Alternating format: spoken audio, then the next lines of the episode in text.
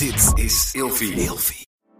De overgang. 85% van de vrouwen tussen 45 en 60 jaar ervaart overgangsklachten.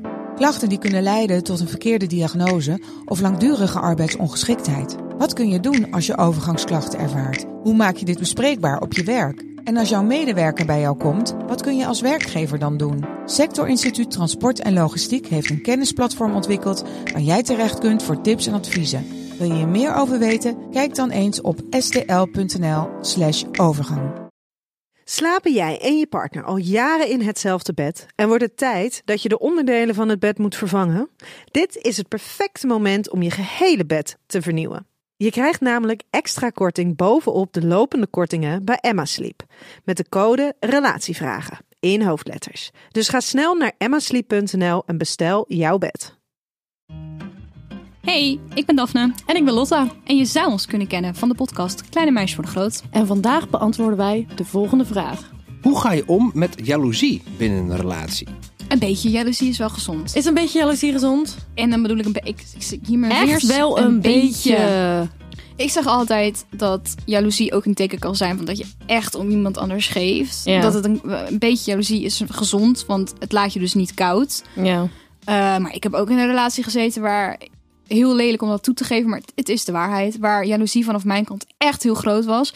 En daar lag ik gewoon van wakker s'nachts. Dat vond ik niet fijn dat ik me zo voelde. Het is geen fijne emotie om mee te maken. Ook Nee. niet vanaf de andere kant. Ik heb een, Nee.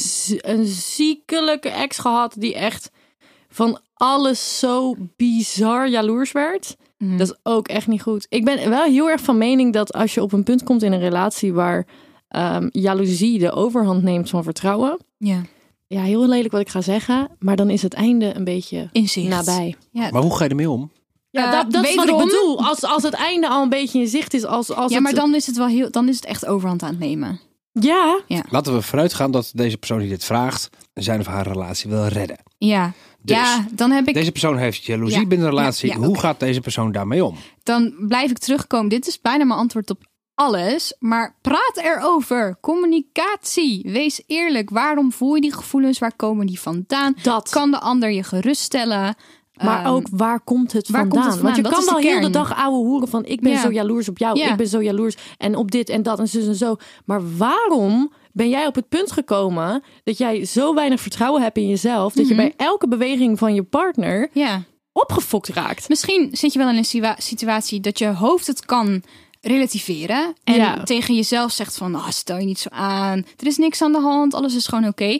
Maar dat je van binnen een steek in je lichaam voelt. En dat is die jaloezie. Ja, Dan moet je inderdaad gaan nadenken, waar, waar komt die steek vandaan? want is, het dat, zit altijd dieper. is dat een trauma dat ik heb opgelopen in mijn vorige relatie? Is er iemand bijvoorbeeld ontrouw geweest? Ik noem maar wat of wat dan ook. Ja. Waar komt het? Heb ik ooit ergens in een situatie gezeten dat ik, mijn, dat ik de aandacht van mijn partner moest delen met iemand anders? Waar, waar komt het vandaan? Heb ik daddy issues? Heb ik mommy issues? Heb ik issues? Heb ik issues in de familie? Wat is er gebeurd? Ja, Ik denk dat een, de grootste reden voor, voor jaloezie meestal is dat er een veel grotere achterliggende gedachte achter zit. vaak wel. Nou, en niet eens vaak, eigenlijk altijd. Dus één afsluitende tip. Hoe ga je ermee om?